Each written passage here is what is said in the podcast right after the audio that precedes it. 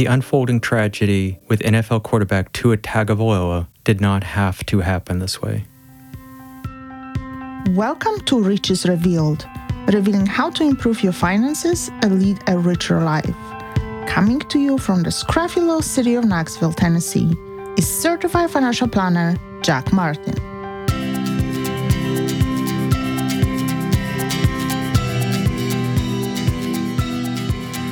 So, the story I'm going to tell you about now is a current news item. And the reason I'm going to tell you about it is a couple of reasons. One is that it's bothering me. It's bothering me because a young man has had his health and his future affected by the incompetence displayed by an organization in the National Football League called the Miami Dolphins. So the quarterback's name is Tua Tagovailoa, and I'm sure I am murdering that. So going forward, I'm just going to call him Tua by his first name. So the background here is that Tua is a third year quarterback and it's been doing great this season. The Miami Dolphins look like an exciting organization. They have a new coach by the name of Mike McDaniel. So on Sunday, September 25th, Tua got pushed by a defensive lineman after he had thrown the football, thrown onto his back, and as he fell onto his back, his head rocked back and snapped back and hit the turf. His hands go up towards his head as though perhaps he was reaching for his head. And he's there for a moment, and then you see him try and get up and he wobbles a little bit uh, as he's trying to get up and then he tries to start to jog back towards the line of scrimmage and all of a sudden he basically stumbles and falls. One of his fellow linemen tries to kind of put his hand out to hold him back and another lineman grabs him and holds him up so he doesn't fall any further medical person, I believe it was, runs out onto the field to attend to him and they take him to the locker room. This is shortly before halftime. Everybody in America knew what they had seen. We all saw the man clearly get his head hit, not be able to stand, and had what we would all consider to be head trauma, a concussion in this case. Everybody with a lick of sense saw this. But during halftime, at towards the end of halftime, we're told that Tua is back out on the field trying to cheer on the fans and that he will be going back in and that it wasn't his head, it was his back. We all knew what we had seen. And I don't doubt that he had a back issue. Several plays earlier, I had seen him get bent back in what looked like a painful manner that could easily affect his back. So he played well in the second half. At the meetings after the game, he and his coaches reiterated the line about it not being his, his head, that he hadn't had a concussion, that he'd passed the protocols, and that it was his back, and that his the coach said that his he had been told by Tua that his legs felt like jelly because of his back situation. So you have to believe what they're telling you in this situation, watching this, rather than your own lying eyes, apparently. Fast forward four days, only four days, to Thursday night when the Miami Dolphins on a shortened week are playing another game. And Tua is out there once again. And once again, he, in this case, he gets thrown violently to the ground in a whipping motion and during a sack, hits his head. His hands once again go up to his head, and this time he does not move. His hands, if you've seen the video, if you haven't seen the video, you might want to decide whether or not you're willing to see something that will be disturbing to you. Anybody who saw this with a lick of empathy in their body was disturbed by what they saw because the man laid there and his hands were in a fixed position near his face. His fingers were in a distorted, unbelievably distorted position. in some sort of a spasm, a very unnatural spasm in his hands. He was completely unconscious at this point. The medical staff once again rushes out there. This time, they strap him in a gurney and take him to the hospital. This is a sad story. I, I don't even like discussing this, but I think it's important for you to understand exactly what happened because I'm going to tell you some details that I've never seen discussed in the media. I'm going to give you this the secret to this whole thing, what happened. And there are some lessons that I think that we can take from this as well. So this time everybody everybody who witnessed this was disturbed. I mean, it was difficult for anybody to even want to play football after seeing this man taken off after getting his head smashed into the ground for the second time in just a few days. So, word comes back towards the end of the game that Tua has a concussion and that he is going to be discharged from the hospital, which I didn't like, and that he's going to be sent home on the team plane. So during this, the National NFL Players Association, after the first event, said they were going to look into this because they weren't sure that procedures had been followed. Like I said, to anybody who witnessed the Sunday event, it did look like the man had a concussion then. And lo and behold, just a few days later, it looks like a second event. Now, if you're listening to the Miami Dolphins and the doctors, it wasn't a second event, it was completely unrelated.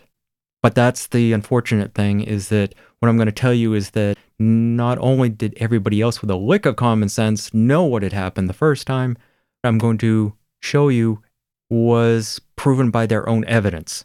So, the second event that occurred where his hands became in a fixed rigid position is apparently called a fencing posture and is indicative of head trauma. An electrical storm is going through your brain and locks your limbs into rigid positions. Now, the medical staff didn't deny that he'd had head trauma the second time.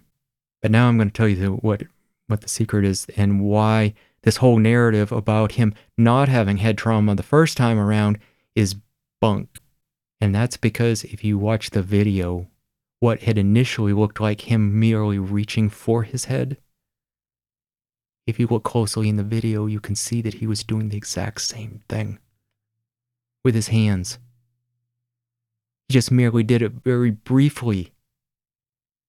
He was in the exact same posture. His hands had, in fact, become distorted. It was just so brief that nobody seemed to pick up on this but by their own logic, that indicates that he had head trauma. We all knew that, whoever had any common sense at all, but somehow or other, the doctors who were present, the supposedly independent doctors and the, team physician, reached a different conclusion than everybody in the stands.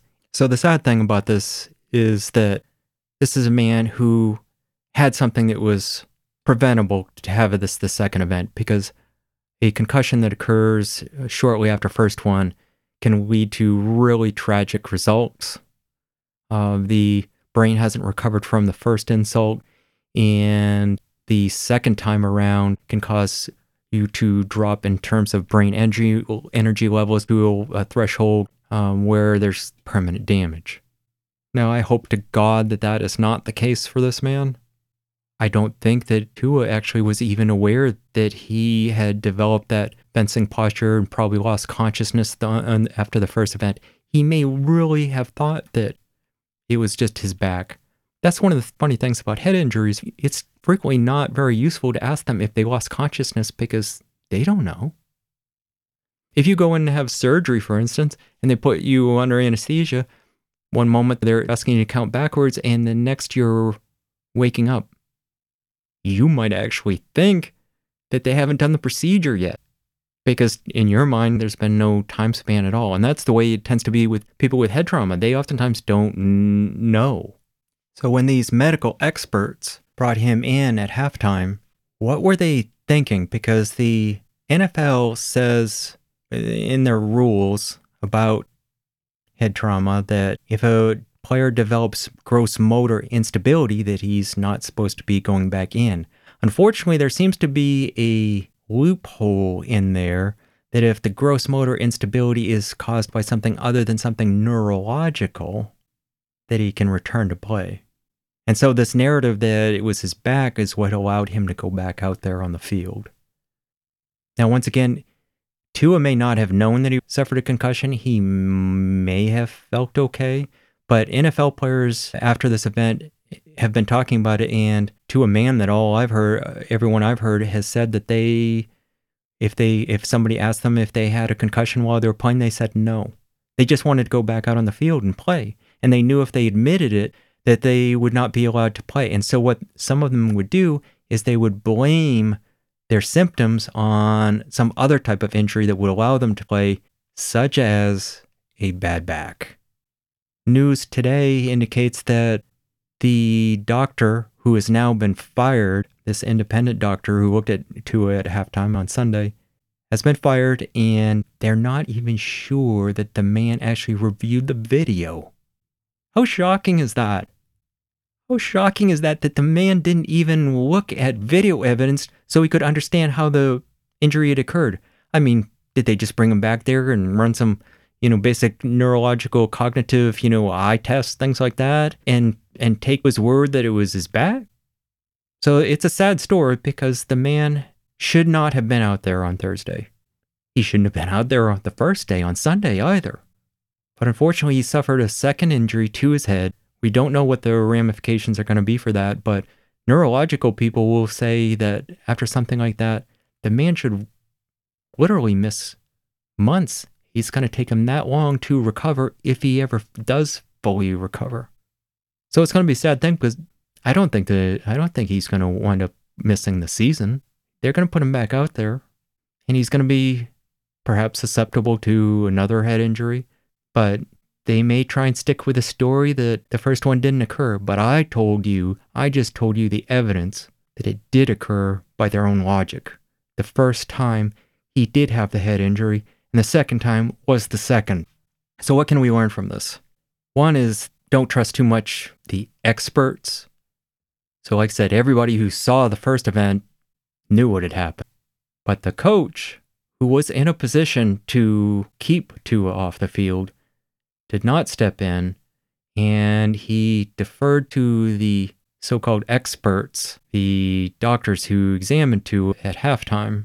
People who had seen what had happened could have simply said, I don't care what you're what you're saying to me. I know what a concussion looks like. The coach was in a position to keep Tua off the field. He's the last line of defense to keep the player from hurting himself by going back out on the field. And he didn't do that. He deferred to the doctors, and that was a mistake. And most doctors, by the way, we put way too much faith in these people.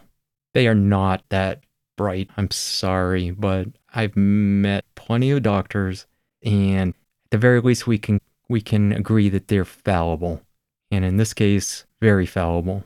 And the other thing to learn, I think, from this is don't put too much faith in systems.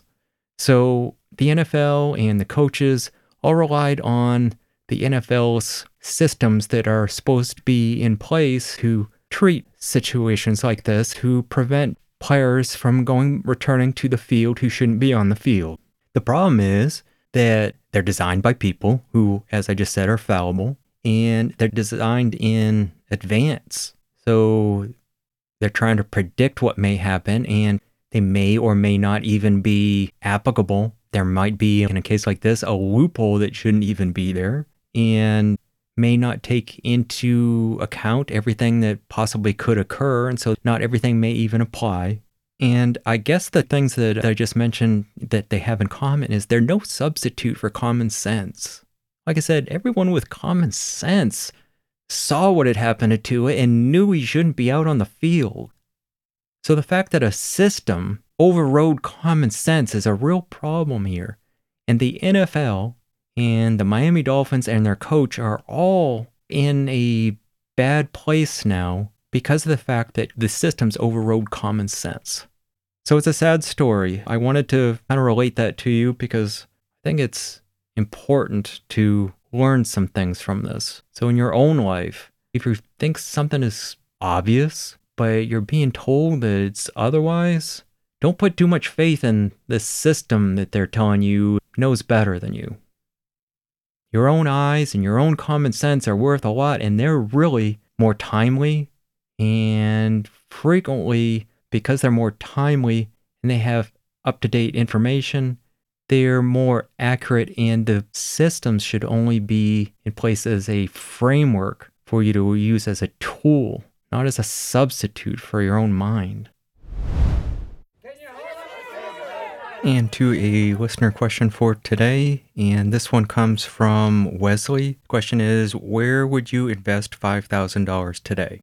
So you may think that you are asking a simple question, but I'm going to tell you that there are a lot of parameters that need to be looked at. And I think the listeners today will be able to benefit from it if we discuss what those parameters are that you should consider when making your investment decisions. And that way, whatever your situation is, you should be able to apply it to your situation. So, the first thing I would say is a few different questions you need to look at. And one would be what is your age? Generally, people can be more aggressive with their investments when they're at a younger age. And as they get closer towards retirement, they become more conservative with their investments. The idea is that investments have risk and you want to reduce your risk as you get closer to a time period where you can't afford to have a downturn and you may not have enough time to recover. When you're younger, you still have that kind of time for recovery. So that's why you get more conservative with your investments as you get older.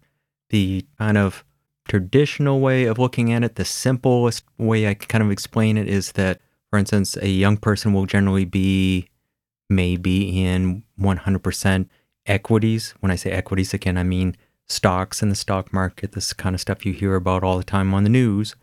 And those investments, you know, tend to go up and down quite a bit. And the balance, counterbalance to that, the more conservative portion of a person's portfolio will usually be in something like fixed income. In other words, think bonds. So that's one consideration is the age. Another consideration you want to consider is what is your risk tolerance? Think about yourself right now and what kind of a person do you tend to be in terms of the amount of risk you like taking, or do you really tend to avoid risk? In your investments, imagine for a moment, let's say your investments went down 30%. Ask yourself, would you be in a panic or would you just kind of be able to shrug it off? That should give you an idea too of, you know, where you kind of are in the spectrum. If you're the kind of person who just absolutely says, I don't want that, that would that would freak me out, then you know you're really uh, on the conservative side. So if you are the kind of person that says that doesn't bother me, I know I've got a lot of time ahead, then you can uh, then you have more risk what we call risk tolerance. So that's one thing to consider in when you build an investment portfolio. So when you say, you know, what would I do with $5,000? I'm thinking as a portfolio type manager, what is this person's time frame? What is their risk tolerance? Next would be also what is their ability to take risk. So your ability to take risk may depend upon several factors. What your personal financial situation looks like. So would you be in dire straits if you were to lose some money? Are you using the money towards something specific. And what is the time frame on that? If we're just talking a long time horizon where you're looking for your returns to come back to 30 40 years from now that's a very different story than when you might be saying that i need this to put down on a house in 5 to 10 years. So that's another thing to consider is what are your objectives for the money? Is it earmarked for something specific other than a long term objective like your retirement. So, when I talked about your ability to take a risk, that really leads me into an important topic that I want to get into here, which is when you talk about $5,000, I'm thinking that this might be your first $5,000 that you're investing. If not, that's fine as well. But the first thing I need to ask you is do you have an emergency fund set up? And an emergency fund is there just like the name sounds, like if something happens and you need money. So that's your first step for any investments at all should be put it in something very safe and I'm thinking of either a checking account or savings account tied to your checking account or an online high yield savings account, again, tied to your checking account. It needs to be liquid. Anything that is invested within that account, again, has to be liquid. This way, if something happens, you have something to fall back on. And there's two things that really are achieved with having your emergency fund. One is that you've actually got it if you need it in, in some sort of emergency you lose your job, you've got something to fall back on, for instance. The other aspect of it, the second thing, is that psychologically, you feel better. When the life seems to be trying to grind you down, you stand a little taller knowing that you are not about to become impoverished if things don't work out so well for you. So you, you feel a little bit different psychologically knowing that that money is there. So that's your first thing you need to be doing is an emergency fund. Now let's say you've got the emergency fund set up. So let's take it one step further beyond that. So those of you who already have that set up, we'll talk to to you just here a, a little bit. So the next thing I'd be looking at is have you contributed to your IRA this year? Now an IRA is not an investment per se, it is an investment vehicle. So there's two types of IRAs. One is a traditional IRA, and a traditional IRA you will get a tax deduction for contributing to it this year. So it will reduce your current year's taxes. But when you go to withdraw it in the future, you'll pay taxes then. A Roth IRA is kind of the, the flip to that in some ways. And with a Roth IRA, you put in after tax money. Okay, you've already been taxed on it. But when you go to withdraw it in the future, you don't get taxed on it. Now, I'm not going to go into a lot of details about this today because I want to try and keep this fairly concise and short for you. But uh, I would suggest you have both types of accounts because there are real benefits to that in the future. It allows you more flexibility about when to withdraw money and when, how much, and how to use it to your best tax advantage. And if we're talking $5,000 and it's your first $5,000, put it into one of those types of accounts, or in this case, do both. You can just, you can contact any reputable brokerage house, you know, Schwab, Fidelity, will be able to open you an, an account. I don't have a specific recommendation for you on that today. Schwab has always been very good for me, but I don't know what their minimums are. But yeah, do your homework on that. You know, just see what their minimums are, what their fees are. But I would probably open both types of accounts. And as far as what to buy with your $5,000 in that IRA or Roth IRA, I would look for a few different things. If you're somebody who enjoys stock picking, you can pick individual stocks. Generally, you want to build a diversified portfolio, is kind of our overall objective. Now, there are a number of different ways of getting to it. And again, we could really get into the weeds here on this. I would say if you're going to pick individual stocks and you're going to build a 100% stock portfolio, for instance, no individual stock position should be over 10%. Most people would say considerably less than that. Again, you're talking $5,000 and you may be kind of getting started on research. They should be in different industries so that they're not going to track together and keep 5%, 10% in cash. That way, on dips, you have some money to put in. The other way of doing it is to use some ETFs or funds to try and get some diversification. If you're going to be looking at ETFs and funds, you're going to want to make sure that you look for low expense ratios. If you're going to get a fund and it's going to have an active manager, look at their track record.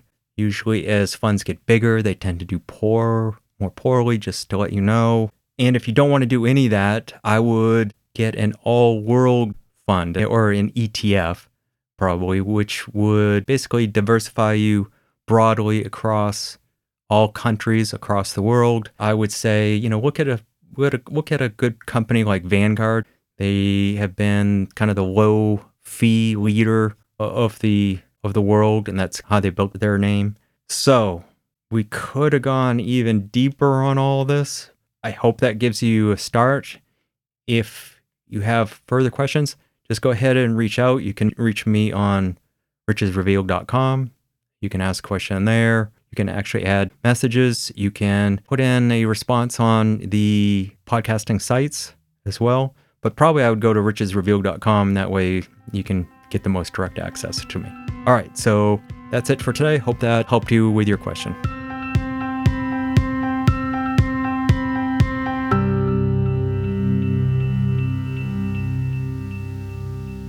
and